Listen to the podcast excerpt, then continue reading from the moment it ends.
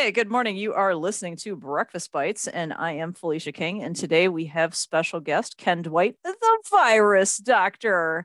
How long have you been the virus doctor? Is it like a super long time now? Actually, I trademarked the name the virus doctor back in 2002. So it's been 20 years.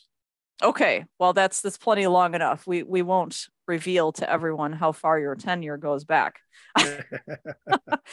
um, so so Ken is a business consultant and advisor to IT service providers and also many internal IT at organizations where those internal IT staff are looking to come to him for some training so that they can stay up to speed on topics, modern trends, um, you know, like as an educator for their continuing education. He also has his own direct clients still, runs his own MSP. He has an interesting service where he conducts monthly community meetings for the alumni to his training programs. And as part of that, he provides a list of curated items of current interest for discussion, resources, and also always includes a feature topic. Oftentimes that includes the, you know, some other speaker in the industry who provides their own perspective on the, those particular topics. So it's a pretty broad interest. And I think it's a fascinating service to have such a, a curated list of items of, of topic, you know, current interest in the security industry and the MSP industry. And Ken has been doing this as a community service for 83 months. Holy biscuits. 83 months. Well, so here he is again doing community service, being part of this podcast. And I talked to Ken and I said, you know, I, I think due to the interesting nature of what you do, it would be really interesting to hear from your perspective. What are the things that you see as trends and interest patterns? You know, given that you interact with so many different MSPs, you interact with your direct customers, you interact with internal IT at organizations that are not IT service providers. So, out of that, like really broad swath of the individuals you're interacting with, what were the trends and patterns, things of interest that uh, that you were thinking about, and you came up with a really nice list of things that um, that we should talk about here. From the first one, let's talk about business email compromise. So take it away. Well, of course, business email compromise, also known as CEO fraud, is the, the whole concept of somebody impersonating a C-level executive and sending an email or text or something saying, "Hey, we, we need to have you transfer this money to this uh, this entity. It's it's a hush hush deal. Don't tell anybody about it." And and and it's something that uh, you and I just can't even imagine anybody being that gullible or that that susceptible to that type of thing happening. But the reason I think it's important to talk about in, in a, a, forum like this is the fact that we tend to be focused on the technological solutions, the multiple layers of the stack, whether it's hardware, software, procedures, protocols, uh, policies, whatever. And uh, there, there is no technological solution to uh, eliminating business email compromise. And you know, we hear so much, and and the whole focus these days is on ransomware, and, and obviously well, that's a there is one solution and it's to take the email away from the CEO. but then they've got their text or their oh, you're right. You're right. I'm sorry. I'm or, sorry. Or, or, their their WhatsApp or, uh, it just and the scale of this is just so incredible to me. I mean, you and I are, are small business people, micro business people, uh, SMBs are our, our, clients, and we hear about these people that that just say, "Well, yeah, transfer fifty three million dollars to this account," and and who does that? Right. But, well, I think it's because we were so used to the Nigerian scam going back what twenty years at least. Yeah, back back when they were sent by airmail in the the, uh, uh, the onion skin envelopes and with stamps on them where it cost them something to do it. But, and now it costs them nothing to do it. Yeah. you know, the, the thing that I have seen across the board on the cybersecurity insurance applications now is they're really, really adamant about asking, you know, what does the organization have as a policy associated with, you know, wire transfers or, you know, money authorization? You know, what are your internal human business processes and policies? And and have you trained your people in that area? Uh, and so that itself is an operational maturity improvement that wasn't there five years ago certainly not in the smb space and it's really more an issue for the, the large organizations. Uh, you know, the bigger the organization is, the more likely uh, they don't have procedures in place, so they don't have the approvals, or somebody's afraid to to call the, the boss's assistant or or or whatever.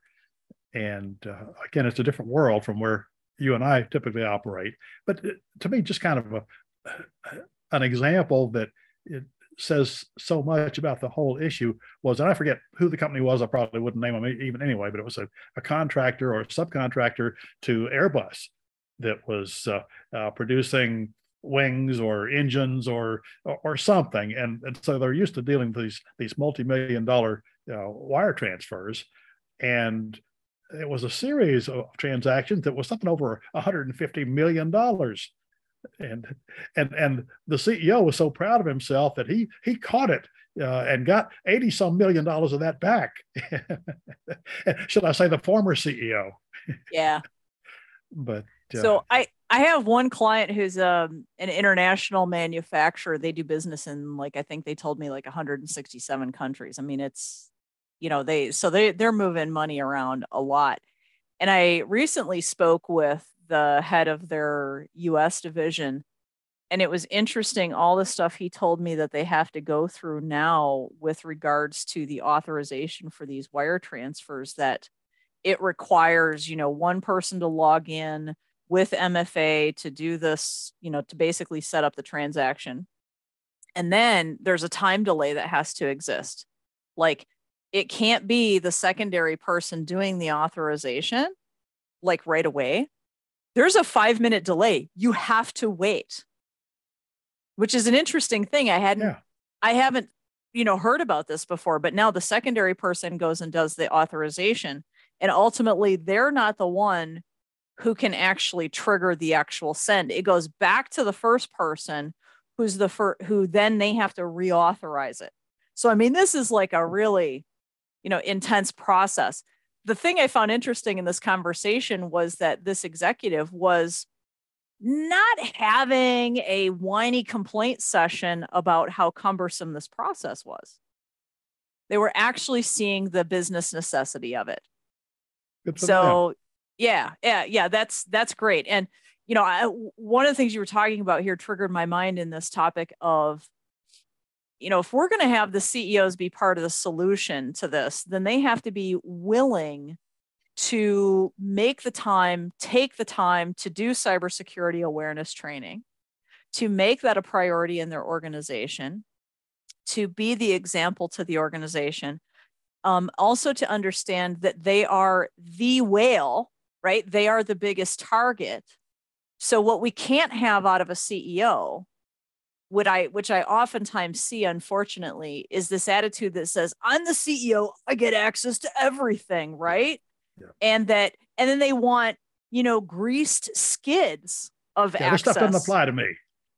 Right. Well, yeah, right. They want all these like technical control exceptions. Now, I just want it to be easy.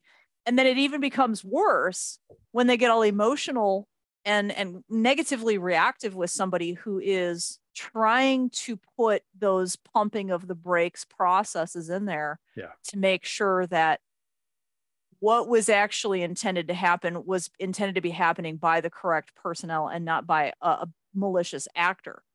So when you have a CEO that gets all emotional and spazzes out on some sort of a technical control person, or someone who's just trying to institute a policy or somebody who's trying to make an effort to say hey we need to actually take the time to do cybersecurity awareness training in the organization when they negatively emotionally react to something like that then they are the problem. Yeah. You know because they're not paving the way through to uh, the solution in that. And, and actually i see that to be a pretty big problem across the board with you know phishing testing phishing training cybersecurity awareness training.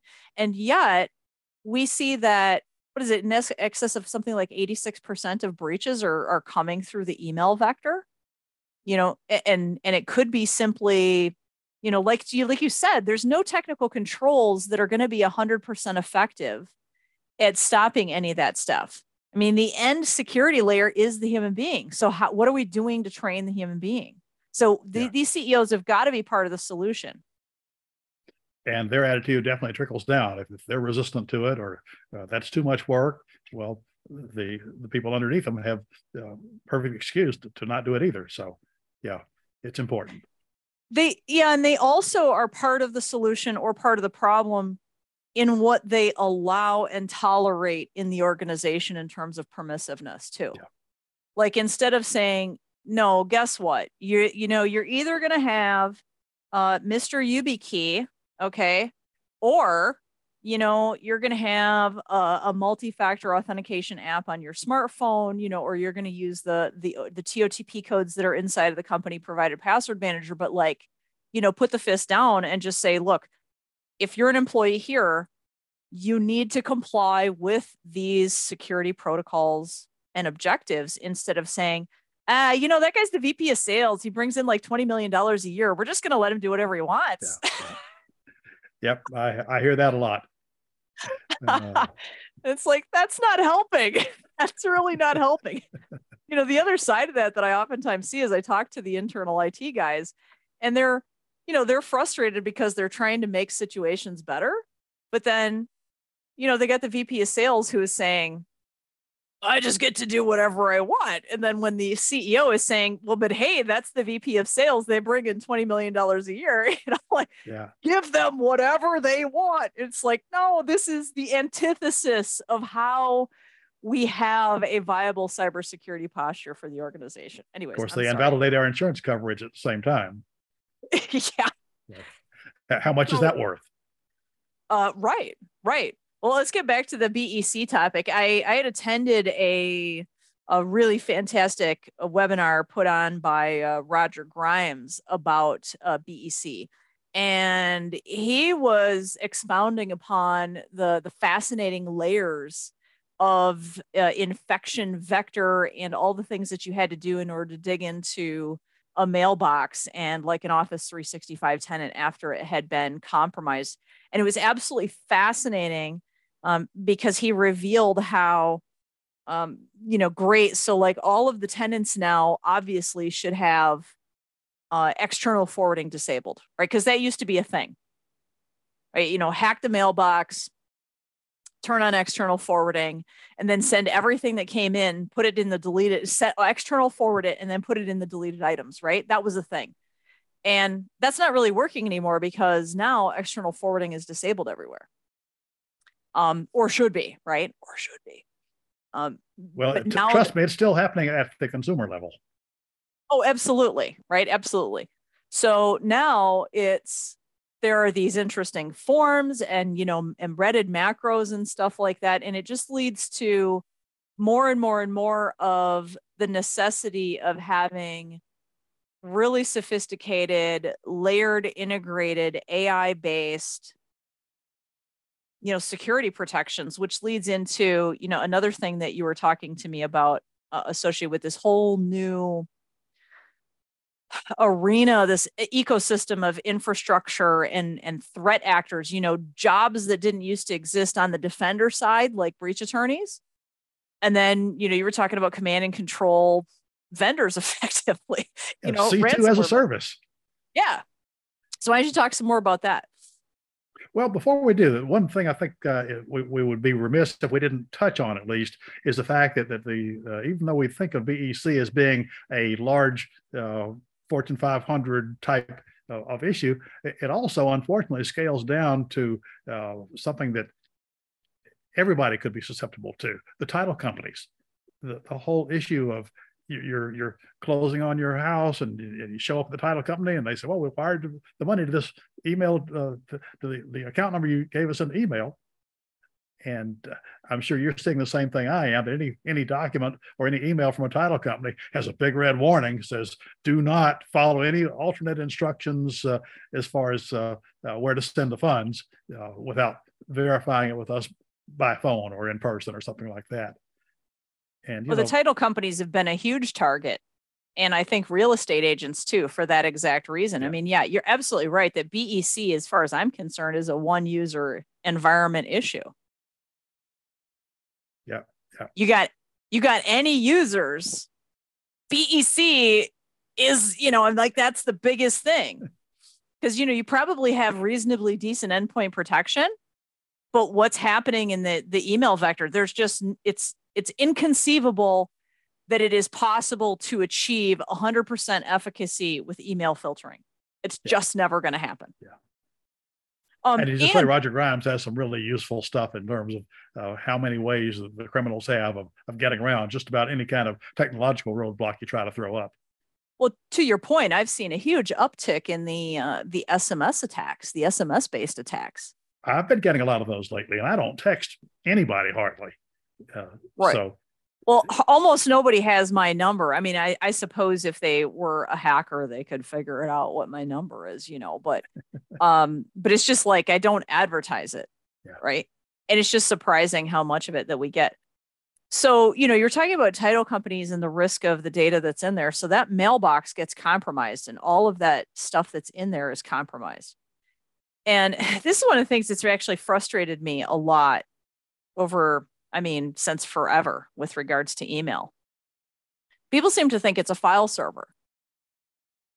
And so they keep way too much stuff in email and there's no Careful data classification no data classification plan, right? No retention policy. And so now it, when we say, all right, we're going to keep all of this excess excess stuff, not like our let's just say last 3 years of working you know working data in there and anything really important like contracts and you know deal anything like that that you really felt like you needed to retain longer you have a better plan for it. It's on your file server. It's in sharepoint. It's in onedrive you know whatever it's out there. But when we have a good set of retention policies and a good data classification plan saying contracts um, this kind of sensitive information, these sorts of things do not stay in email other than until the time that that deal closes. As soon as that deal is closed, you know, or that project is completed, this is now the archival process for that. So by simply having those procedures, I think people would tremendously reduce the risk of the data that gets compromised it when there's a single mailbox that gets compromised. Yeah, and that's such a, a perfect example of the importance of not just an incident response plan, but the, the, very beginning of it, which is to identify those assets and categorize them and, and uh, uh, who has what, how important they are, what the value is, what the the the uh, the cost of, of loss or compromise would be. Uh, all that obviously needs to be in place long before uh, it has to be put to good use but that can prevent so many problems or, or make recovery so much more straightforward and more predictable. I wonder if small i mean like i wonder what the floor is for the size of an organization whereby they have a some sort of an external requirement to have an incident response plan you know i mean we know that everybody should have an irp but there is a floor at which some external party, whether it's cybersecurity insurance or some regulation, is saying you need to actually have one. Do you have an idea about what that floor is? Have you seen it? I have not, uh, but one thing that I have, have kind of preached over the last few years is that you and I have talked about the the different tiers of attackers and of potential victims. And if I were an attacker, I would absolutely see the, the sweet spot as being those those uh, say 10 to 50 million dollar uh, in revenue businesses. Uh, they have so much valuable intellectual property, uh, resources that, that that would could literally take the company down if they lost them or if they got disclosed to to the wrong people. And they're not big enough, at least I don't think they're big enough to have a really uh, professional in-house IT support team or or people that, that really can provide adequate protection. So, uh, say if I were a bad guy, that's what I would see as a sweet spot and, and the most bang for the buck of really going after and whether it's 10 million or 50 or 100 clearly not a fortune 500 company or or one of the highly targeted industries like finance or healthcare or construction i hear is one of the, the top targets now uh, not sure why but uh, there again you're talking about big dollars so real big dollars yes um i don't I saw some stuff recently about that. I don't remember all the details, but it was absolutely the construction industry is just getting whacked and whacked hard. Um, you know, your your interest, your range of like 10 to 50 million in in revenue is very interesting because I, I think you're spot on with that, where there's a like a financial benefit to the attack. It's got to be big enough to have the attack be worth it, unless the cost of the attack was, you know, virtually nothing. And then there's a point at which an organization has enough cybersecurity budget and enough operational maturity to the point where they are a hard enough target to where eh, it's probably not going to be that successful anymore. I actually think that that range is the 10 to 25. I what I'm seeing oh. is like above 25, certainly above 38. I've been finding they kind of get their act together more. I'm curious, where did 38 come from? Uh, you know, I talk about everything in terms of personal experience, not I, I try to stay away from hearsay. So that's what I'm actually seeing. Okay. And it's I think it's really important that when we come up with our strategies, they're informed by our actual interactions with these business decision makers and the, you know, the dynamics of what happens in the politics on the inside of companies. Yeah. The the one thing I wish that everything would just, oh my gosh, it's just it would be so incredible. It would be so incredible if everybody could just understand something which is that you you should have the CEO and the CFO reports to the CEO and IT should report to the CFO. Now, if you asked me that 20 years ago, I would have said hogwash. I've totally changed my attitude on this. The reason is is because the CFO has the ability to drive the cybersecurity agenda of the organization the CFO has that ability to set that budget, to delegate that budget, to work collaboratively with the CISO to identify risk and cost of mitigating risk and really taking that risk and putting it into a financial metric of this is the impact of this system being down. And the other thing that the CFO has as a key role is the ability to enforce the procurement policy throughout the whole organization. Just put the hammer down and say, we are not going to allow higgledy piggledy procurement of technology things. Like, you're not going to be allowed to go out and just acquire whatever and then foist it upon IT later on, because that's not how we do supply chain risk management. You know, that's not how we do third party vendor risk management, right? You know, all these things.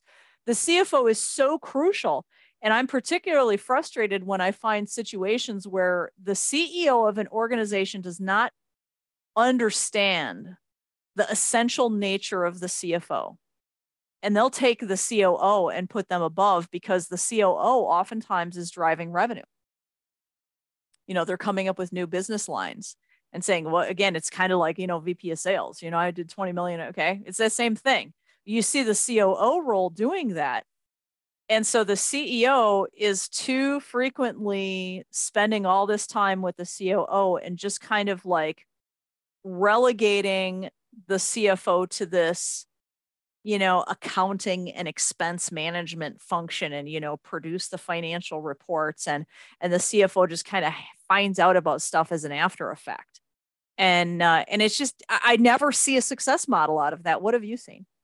Well, uh, not very much, because again, I don't get involved much in the enterprise space, which brings me back to something that you know a lot more about than I do. I, I hear so much about the shadow IT problem.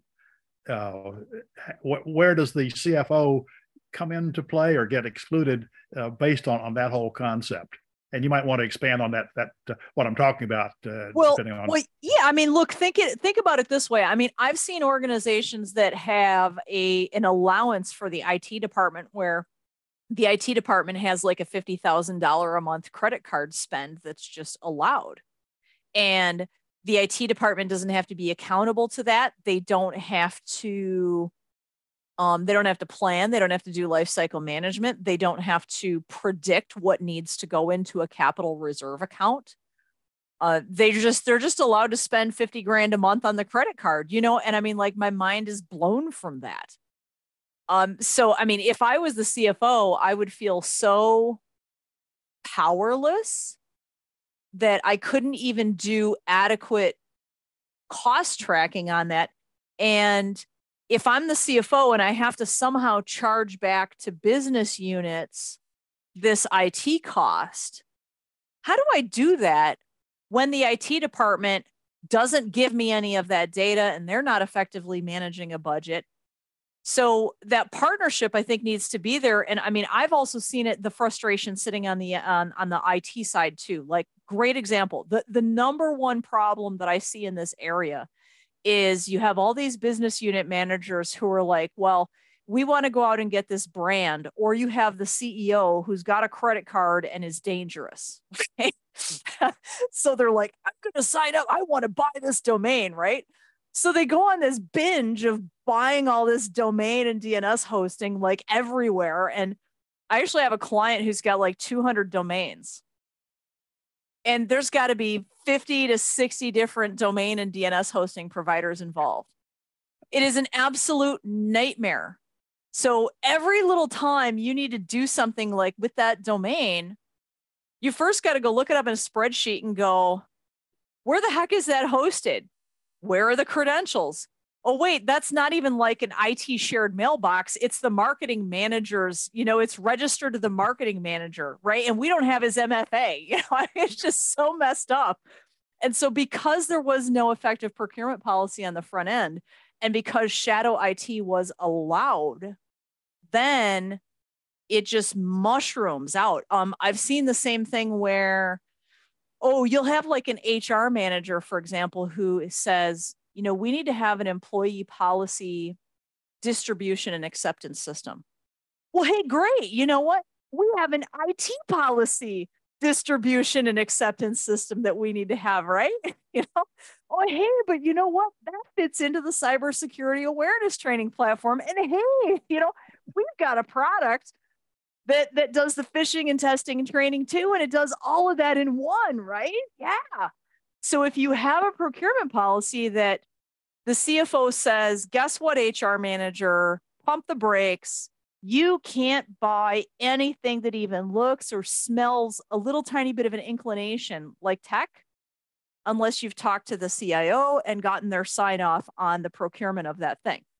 Because in the meantime, you've got the IT director and CFO who are saying, We already got that. What are you doing? To go buy the other thing? Like, I can't tell you how many times I've seen this whole thing. Somebody runs out and buys a monitor, and it's like, ding dong, it was over here in the closet. uh, yeah, when's the last time you've seen a uh, an automated inventory of, of, of, devices and endpoints that actually matches uh, what they thought they had? Well, you know, to that to that end, I mean, let's go back to a cost management thing. The thing that like this this kind of struggle between you get start getting to these larger organizations of like 400 users. You got the IT department is trying to meet the needs of the business units and so you got a line manager who says, I need a PC. The IT department has been told by executive management, get them what they need, right? Because they're making money. So get them what they need. Well, so PCs just keep going out, right? In the meantime, you got the CFO who's over here who's wondering, why does this business unit of like 15 people have 35 computers? Oh, wait, but the CFO probably didn't even know that because IT is not maintaining that inventory. And IT is not empowered to look at that inventory and to tell that business manager, that business unit manager, uh, according to our inventory, you've already got all these computers. Like, what happened to those things? Like, you shouldn't need any more computers. Yeah. Are you eating them for lunch? You know?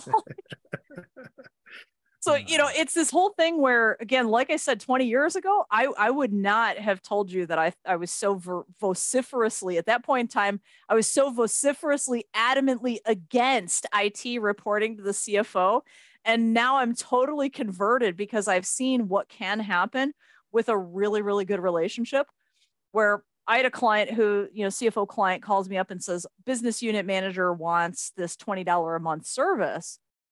Let's look at it has me look at it. I run it down. I'm like, well, it's actually going to cost you probably 600 bucks a month. If it's going to deliver you $600 a month worth of value, let's do it. But let's make an informed decision about this. Yeah. Well, so next thing you know, now it ain't worth 600 bucks a month. So an intelligent CFO with a backed by a procurement policy that has the ability to pump the brakes on this stuff can totally prevent all kinds of chaos. That's my answer on shadow IT. okay. there again, you're you're much more exposed to that uh, that issue than I am, but I hear a lot about it, read a lot about it, and I hear the horror stories. Yeah. Uh, so, you know, we were talking about this business email compromise stuff, and it just led me to believe it led me to be remembered about how crucially important it is for ongoing proactive security configuration management, especially with regards to Office 365. So, what are you seeing in terms of trends in our industry with regards to this, you know, continuous? I'd kind of characterize it as continuous vulnerability assessment and it coupled with continuous configuration management because config management is directly related to vulnerability management. Yeah, and the main thing I see is how much uh, activity there is, how much change, how many layers there are, how many products and services and vendors there are out there. And uh, it, it, doesn't ever seem to end. It just keeps getting uh, bigger and bigger. And I don't have a, a, an easy button I can press to uh, uh, tell me, you know, what's the ideal stack, uh, what are the layers, and what are the best products or, or point solutions within that. And so just, at some point, you just have to make a decision and make the best informed decision you can at the time and stay open to either uh, some later hole or vulnerability being revealed or, or uncovered uh, in, in whatever part of that stack, or uh, a whole new vendor or product or service comes along that maybe uh, replaces or, or you know, fills some of those gaps more more effectively. So, well, yeah, right now there's a great debate going on between uh, CyberDrain, CIPP, and Simeon Cloud, for example. And I find it challenging with any of those products to get a really transparent disclosure of this is the burden rate of the labor involved to get it up and running and then to maintain it. And then this is you know your acquisition cost and your run cost. And I, I i talk to so many people in the it services industry that don't actually track their burden rate for managing a product nor do they track how much time in terms of r&d did they put into implementing mm. something or vetting it initially? And so I, I feel as though the the cost profile of this stuff is totally out of whack. And and to your point there's so many of these tools and nothing does everything. And so you know there's an upper limit as to what you can continue to keep paying for and managing. And i, I feel as though it service providers are um, they're on the receiving end of a game of whack-a-mole yeah. and beside that when a product is really effective uh, then the criminals will really target it and they'll find ways to beat it. And so then it loses its effectiveness. So it's it's a continuous game of cat and mouse or rabbit and, and whatever other uh, well, animal you know, might be involved. Well, that that's that's bush beans right there. The rabbits will decimate your bush beans in your garden. I know that's what they did to my garden this year. uh, Absolute carnage. the bush the bush beans were ass- ass- assassinated by by the yard rabbits. Definitely something I can't contribute any expertise at all to.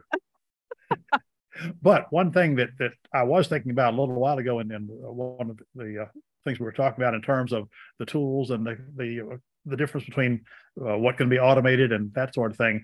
Uh, you've been in the business long enough to remember back when one of the, the highest profile hacks that was talked about was Chase Bank. Uh, that's been probably 10 years ago, or it's been a while. And uh, uh, it happens that, uh, well, without going into a lot of history, I, I, owe a lot of my professional career to what has become Chase Bank know, back when I was in the mainframe days, the, the 60s and 70s, uh, a predecessor that was uh, subsequently acquired by Chase. So anyway, I've, I've, kind of got a soft spot in my heart for Chase, but they got hit by uh, a significant hack, and I forget all the details, but uh, uh, somebody uh, dug into the the previous year's annual report, and the CEO of Chase at the time was bragging about the fact that they are very security conscious. We have over a thousand people and spend over $200 million a year on our cybersecurity. And they got hacked.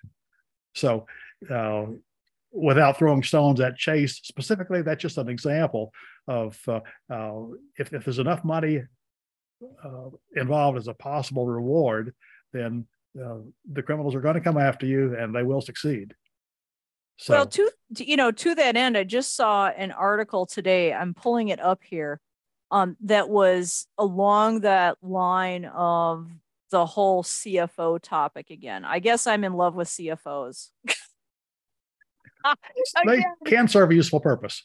Um, you know, again, that would not have been me 20 years ago. I've totally reformed myself. I know it's hug your local CFO month, you know. but um but in this article, you know, it's talking about CFOs and CISOs working together to align cybersecurity risks and goals with larger business objectives, translating cybersecurity jargon into the language of business. And then they also talk further on in this article about um, benchmarking cybersecurity spending against similar organizations. Now, that I am not in love with at all because that is a race to that's a race that's a it's it's a garbage race okay? It's basically saying you know everybody does um I, I say it's a garbage race because i've been on the receiving end of this so much. I i come you know i'll have business owners who will come to me and say oh yeah you know i had dinner with my friends and my friends are in my same industry and they're not spending as much money on it as we are. And it's like okay but what is their security efficacy right what actually are they paying for do you even know enough about their infrastructure to even say that they're comparable? Because I mean, heck, uh, you know, look at all kinds of people in the MSP industry and how differently they operate their businesses. You know, some are really cyber secure, and you know, some are chucking a truck. yeah, yeah. um. So, so the thing I don't like the whole like industry spend comparative. What I think is a heck of a lot better and something that I'm working towards for all of my uh, vCISO clients is to, and I'm, I'm working on a new platform where it's here's where you're at, here's where we need to be, and we need to be here because either the business has said that they need to be there, you know, maybe they have vendor requirements that say we need to be SOC 2, you know, something like that um, or we have cybersecurity insurance requirements, or you know you're just this big of an organization, uh, and then you're regulated in certain ways because of that, or it could be you know you have you have over the threshold of the certain number of records of a type. And as soon as you start hitting that threshold, you're now in the 48 hour window for the breach notification regulations in most state laws. You know, if you've only got 25,000 records or something, that didn't hit the threshold. But you got 500,000 records or something, yeah, that kind of hit the threshold, right? Yeah. So you have to play ball at a different game. So first we have to start with this end in mind. What is our end state? Where are we at? And actually do a real honest assessment of it. You know, we need to have the days of the self-assessment just burn. And the reason the self-assessment needs to just burn is because it's not defensible. And we've seen this where, you know, look at the travelers lawsuit. It's, well, you said you had MFA, but you really didn't have MFA. Well, if you had MFA, prove to us that you had MFA, you know, and I'm simplifying it, right? Yeah. But ultimately, at the end of the day, this is all about attestation. You have to, if you say you're doing something, prove you're doing something. And then let me push the accelerator down on this idea a little bit further. There's a concept called security velocity. And security velocity is demonstrate to me a pattern over time that you know you're continually patching things. You're continually improving your overall configuration management. You know, you're it's like look at Microsoft Secure Score as a tiny little microcosm of that. You know, you started down and you're getting your security better and your score goes up and you can see how your score changed over the last year. Well, a really good CISO platform will do this for you, but it has to be actually driven by a CISO who's also like a security architect and not just a compliance ding dong. And unfortunately, too many of them are just paper CISOs. And but again, that partnership, I think, between the CFO, if you, if we can get this CISO platform to do what we want it to do, it can quantify and actually prove that spend turned into efficacy. Okay, that's the point of what I'm trying to say here.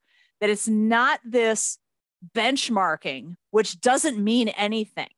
And the reason it doesn't mean anything is because what your neighbor is doing is not indicative of what you should be doing. Yeah. You as a business need to define what you need to be doing for yourself, right? You define. And, and there is a universe that uh, that can be broken down into comparable kind of requirements and budgets and, and that sort of thing, but not just across the board. Well, my buddy that I had drinks with last night is spending this and that sort of thing. Well, I mean, I suppose there's some validity to say industry benchmarks if you're talking about something that is, I mean, real, true big data. You know, like look at CyberSaint uh, or Security Studio as an example. Okay, I'm talking big data, not you know, I went to drinks with my buddy who's got a business and, you know, I don't spend as much, yeah. you know, I spend more money than he does. So I'm doing something wrong. right that that's like that's benchmarking that makes no sense but i think if if this whole like cybersecurity adventure thing is going to be improved the relationship between the ciso and the cfo the compliance officer that's all got to be there but we have to have tools and we have to have measurement systems that said you know what? You spent 30 grand you got 30 points out of that. You know where how did that spend translate to our measurable cybersecurity improvement or posture improvement?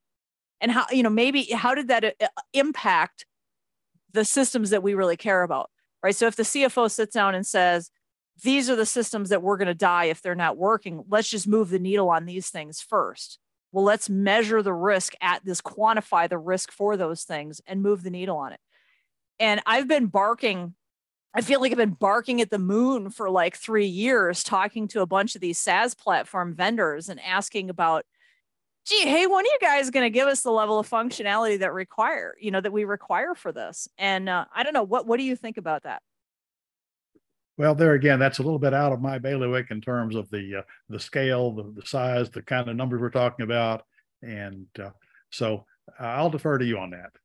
Okay, well, I'm hoping that CISO platforms can be found and utilized in a cost effective way because this whole baloney that says you got to go spend $40,000 a year just as your baseline cost just for something like that before you even throw any labor at it like if that's just your tool cost it's just an it's an unworkable starting basis it's just unworkable well, and back to a point you were making a few minutes ago, I think uh, an often overlooked part of that is the whole ramp up cost, the training, the transition, the migration, uh, which, yeah, it may be $600 a month, but uh, if it takes you, you know, pick a number 20,000, 50,000, 100,000 in two years to, to implement it, uh, there's a cost.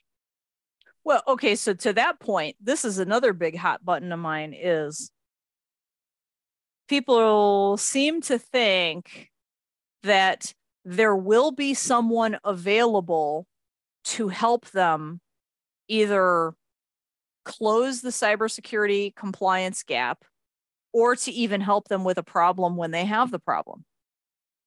And I just don't think that's a realistic expectation. You know, even if you have a regular relationship with an IT service provider, they're not going to actually just suddenly manufacture capacity to throw 30 people at your problem because you've neglected it for five years. So I've been trying to work with clients to get them into a paradigm of, you know, this really needs to be your expected run cost.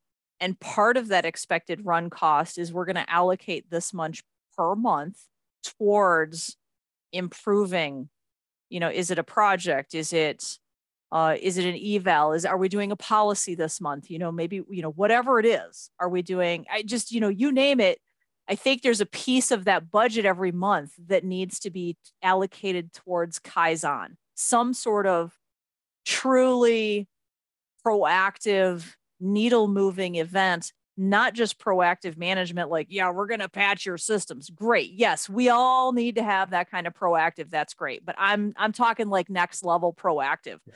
Like, let's not wait until, you know, if your cybersecurity insurance premium is due on March 1st, do not start like trying to close those cybersecurity gaps on December 31st because that ain't happening.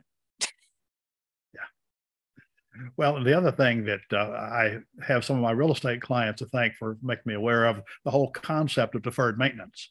You know, it, it's whether it's a house, a car, uh, a, a vacant lot, uh, or your cybersecurity. Well, well, we'll get around to that, or we don't need to spend that money yet. And and uh, uh, but uh, it's the whole pay me now or pay me later type thing. Well, you know, and the deferred maintenance topic, you know, I think that's a phenomenon. That's just like where you have to have your capital reserve account. You need to be shoving money in there on a regular basis. You've got to do your life cycle management. Because, you know, if you didn't replace that server in year seven when you should have, when are you going to? When it crashes? Right. And now you can't run your business anymore. Oh, wait, there's this thing called the supply chain. We can't run over to Best Buy and just go get the $50,000 server mm-hmm. that we needed. You know, like, you know, you're going to be waiting for a while for that. Yeah. Um, yeah, deferred maintenance is, is definitely, you know, another problem I see with deferred maintenance is so many of the software providers are literally, they have lost their code developers that were the only ones that understood how to deal with all of the premise software that they had. So even if they wanted to improve the code base of that premise software, they don't have the people anymore. Yeah. So they're just, you know, chucking it and going to SaaS because they're like, well, we're going to make more money in SaaS and we don't have the developers to do the premise software anymore. They've just got too much technical debt with it. The only thing that they can do is literally just migrate somebody off of it. Uh, and so, how much money does migrate somebody off cost versus just maintaining what they had? If that's even an option. Well, so how do people navigate this when they don't have a CISO? They hire you or me. right. so, uh, so they they basically need to get a CISO. right. right. They need to get a you know part-time CISO, but bottom line, they need to have a CISO. Yeah. okay. Um. Alrighty. Well, thanks for the time, Ken. This has been fantastic, and it's been fun. I, uh, I appreciate having uh, the input of you know your perspective, what you're seeing out there in the industry, and I, I think that's how we're all more successful over time. Is you know sharing ideas and what are we seeing trends and helps us be um, more thoroughly thoughtful about what it is that we need to be prepared for changes well, every day yeah one of the things that you and i have talked about in the past is the fact that some of, of the advice that i give the insight i have the things that i know are not things I can say, oh, yeah, I know this because this and this and this. It's because I've been in the industry for so long. I've seen so much. And, and just to uh, give it a little bit different perspective, uh, I started as a programmer trainee in 1966. So that's 15 years before the IBM PC was introduced. So I, I won't say I've seen it all, but I've certainly seen every generation of, of what we now know as the IT industry. And well, it's like history repeating itself. Exactly uh, in uh, different scales, different measuring methods, and, and uh, uh different perspectives, different world situations. But uh, you, you see enough of this and enough variations over the years, you can kind of read between the lines and and and see. And I give you some examples, but we don't need to go into that. But at any rate, it's it's been a fun ride, and I I plan to keep doing it for a while longer. I mean, all the people that I know that are producers, they're not retiring. Yeah. I, I don't know anybody that's retiring. They're just can they're just keeping on and keeping on. yeah, yeah.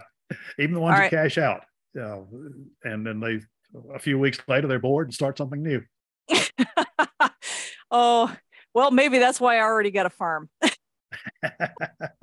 Keep me from being bored. All right. Thanks for your time, Ken. Thank you, Felicia. It's been fun.